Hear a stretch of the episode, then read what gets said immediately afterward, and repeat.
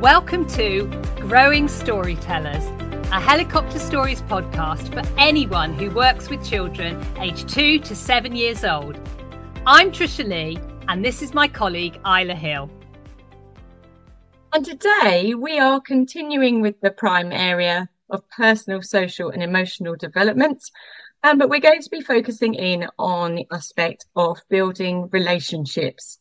And we're quite excited about this one and also called it Community of Storytellers because that is our happy place with helicopter stories. Yeah, definitely. It's so important that that actually we've talked about it quite a lot through all of the podcasts we've done before about this notion of a community of storytellers of how a class comes together when they're telling stories in that way. And part of that and building that community has to be about this uh, this notion of not choosing who is in your story, who acts out with you. Um, and this was something Vivian Gussin Paley looked at during when she was writing her book, You Can't Say You Can't Play. And that's where that idea came from of going, actually, is it fair to choose who's in your story and who isn't? And it's something that with helicopter stories, that notion of going around the stage and characters coming up, children coming up to take on characters based on where they're sitting, not on a choice, is such an important part. And that's not a choice by the teacher, and it's not a choice by the child of who's in my story as well. And actually, that's really important in terms of building relationships because otherwise we stick with our friends we don't take risks. We don't look outside of that known situation. And I've seen places where they do storytelling and story acting and they stick to choosing and they let the child choose how those characters work and how it comes out. And I've seen what that's like, which is makes me even more convinced that going around is a better way to do it.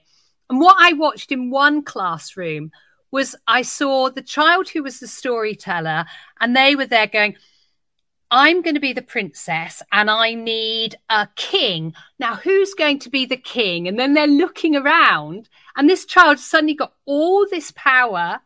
And there's all the children putting their hands up, going, Me, me, can I be the storyteller? Let me be the storyteller, please you can see them choosing and they go i'll have that person and i'll have that. And this was going on and i saw them choosing and it was a few stories where whoever had written the story was choosing their friends. And around the stage there was a boy and he put his hand up every single time and no one chose him. And he was like he would have been anything. I mean literally he was putting his hand up for every single thing.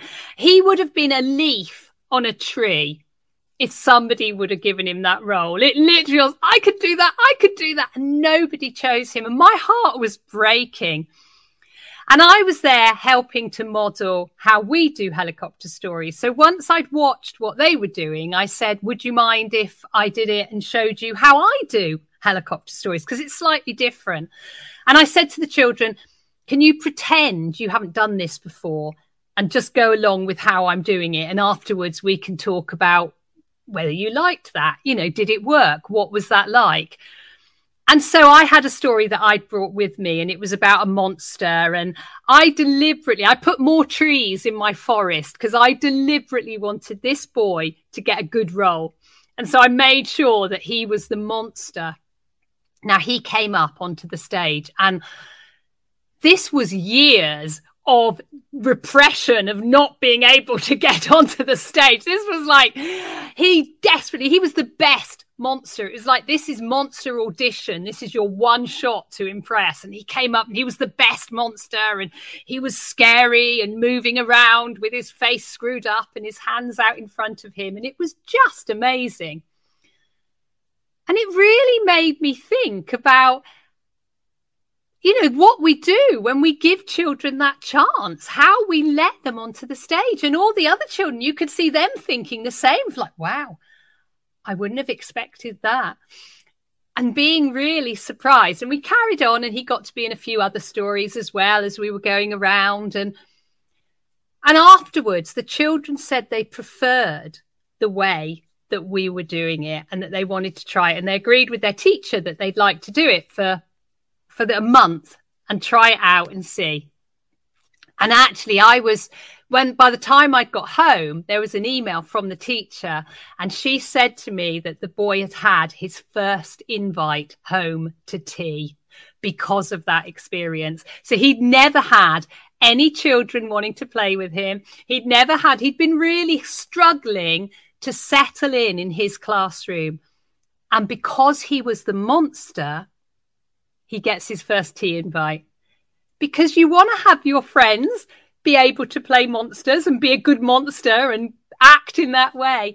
And the children got to see him in a different way. And I think for me, that's building relationships. That is creating a community of storytellers. It's seeing in a different way that we're not used to seeing in. And I think that is so important.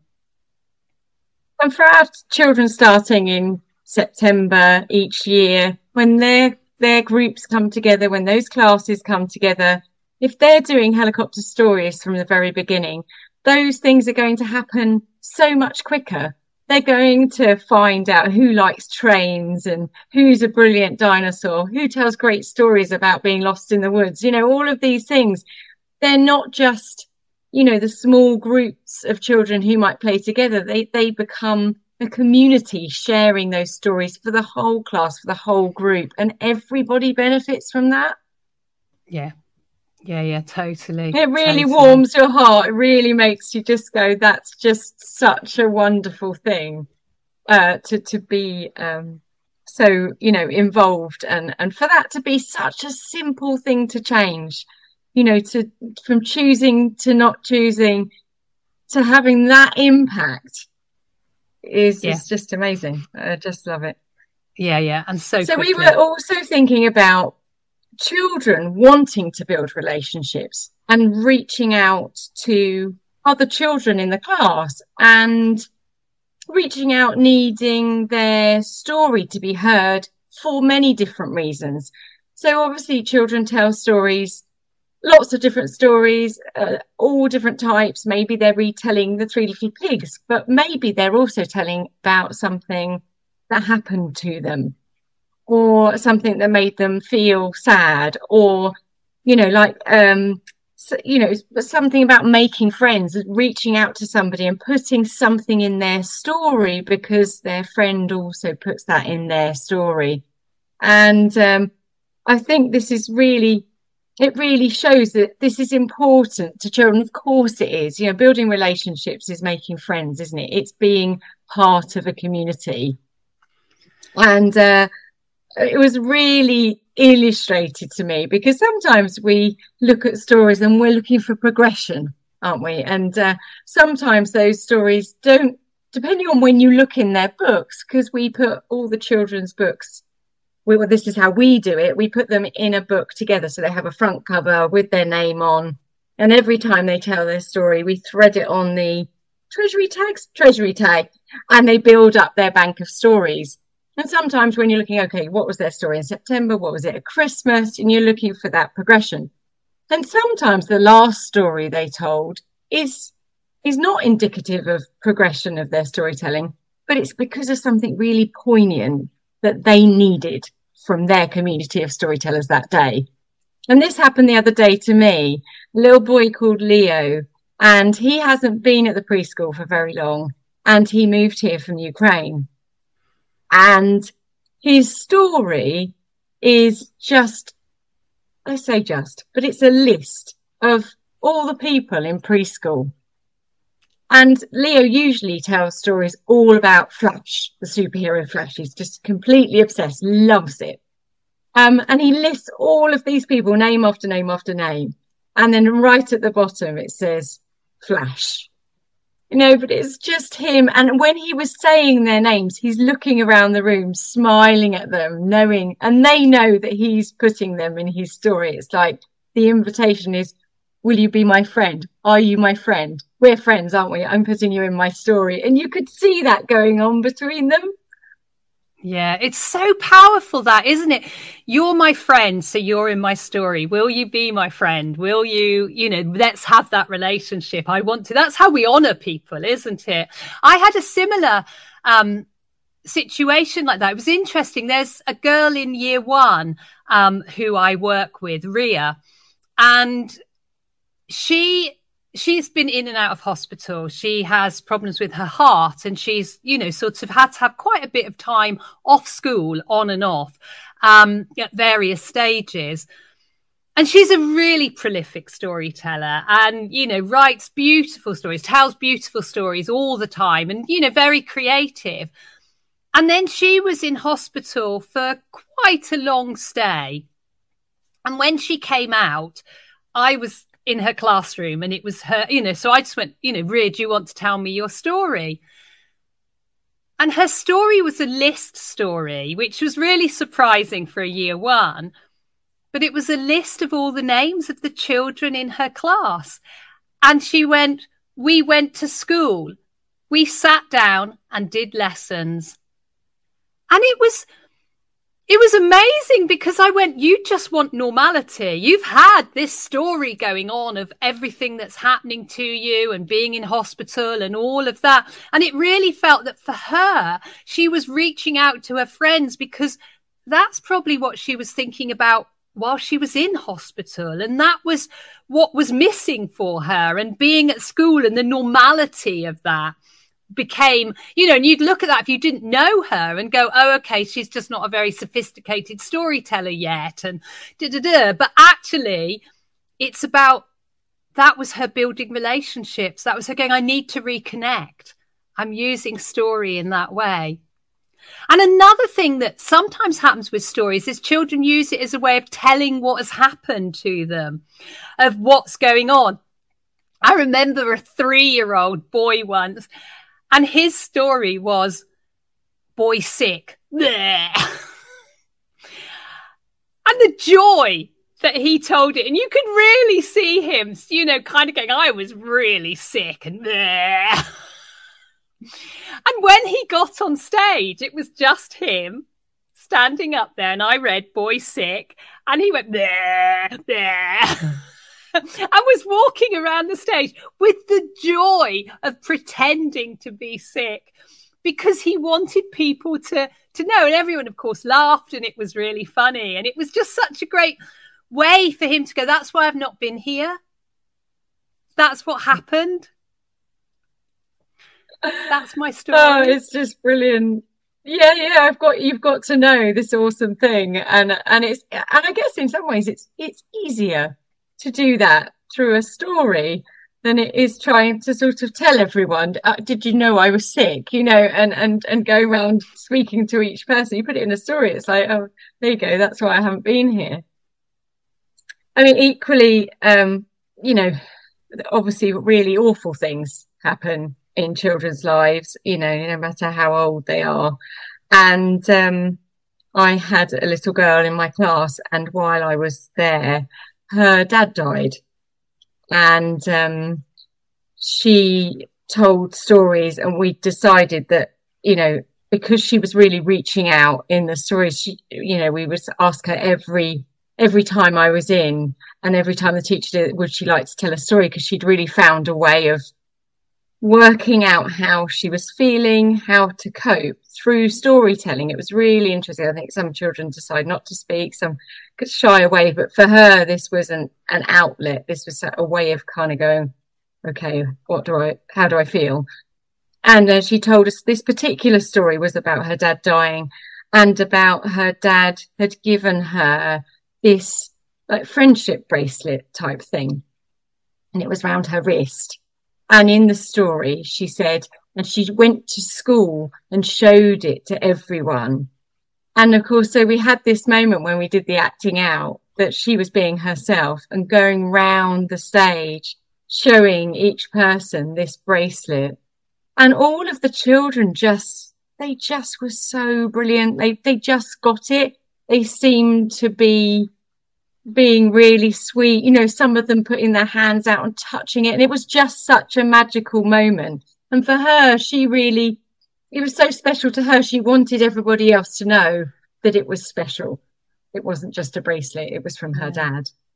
Um, so again, reaching out, I want you to know how I'm feeling. I want, you know, it's that thing, isn't it? It really is that community, a very tight knit community that is created through that the ability to tell the yeah. stories. And how story connects us as well. I think that's the thing. I was, um, as you were speaking, I was just thinking about um, how Vivian Gussin Paley, what she would do when children were away off sick or away for any reason, when they came back, she would share with them the stories that had been told in their absence. And the child would sit next to her and they'd say, Oh, well, who played that character and who was that and who did that? And Vivian would catch them up. And it is that thing of, you know, stories are what let people know who we are or what we're going through or help us to make sense of the world.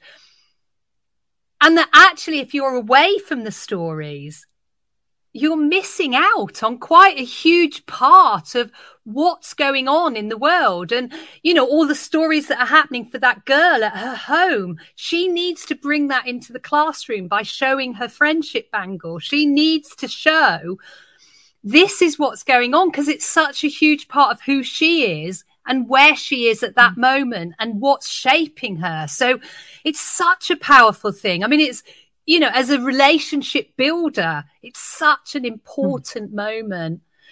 And I think also the other thing in terms of building relationships is that because of the way that helicopter stories works, it does enable us to support children who maybe are struggling or not at that stage in terms of being able to communicate their needs or being able to say, look, I'm feeling this or whatever, because you can always stop during the acting out and find out what is going on. And I think that's something that, you know, I've really learned from Vivian Gussin Paley and the way that she worked. And I remember once um, I was leading the acting out of a story it was there was a castle in the story and i know there was a few things going on and a boy whose turn it wasn't he was sort of quite a few round. I just noticed he'd wandered around to one of the to the teacher and then he'd gone to the classroom assistant and then i noticed he was crying. And i'd kind of been leading the acting out and i suddenly looked over and i could see that he was crying.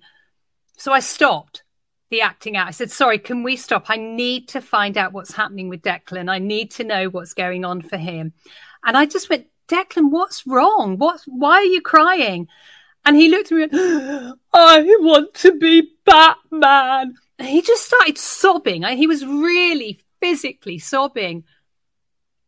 And there wasn't a Batman in the story. and I just went, but there isn't a Batman in the story.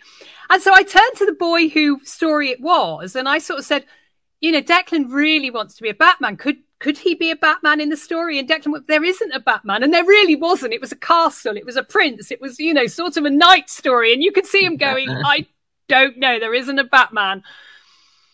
And so then I said, okay, Declan, do you want to tell me a Batman story? I said, I'll do it. Let me finish finish the story I'm working on, and then you can tell me a Batman story and we can act that out. I want to be Batman. And he was so sad. And I just went to the other child. Look, Declan's really upset. Would you mind if I take his Batman story and act that out and then we come back to your story? And the boy was fine with that because I kind of went, I need to deal with this. This child is distraught. So he came, sat by me, and I said, What's your story? And he went, Batman. And I wrote that down, and that was it. And then I just went, Can I see you moving around the stage as Batman? And he walked around the stage as Batman, getting gradually more smilier and happy. And then we clapped thank you, and he sat down. And then we carried on with the other story, and he was fine for the rest of the session.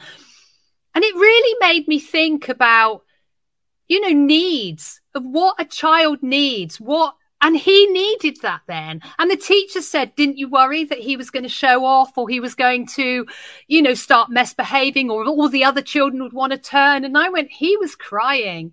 If I can't model compassion, how can I build relationships in this classroom? if I can't model what these children need and support them and help them, and I did it all by asking and checking in and making sure that everyone was okay. But that actually, to me, that's the power of helicopter stories in regards to building relationships is that we let children see that they matter and that those relationships are important. And it's not just between them, but it's also between us as adults and them and how we respect them and how we hear them and listen to their needs. But I think that's probably all we've got time for for this podcast. So thank you so much for listening, and we'll see you next time.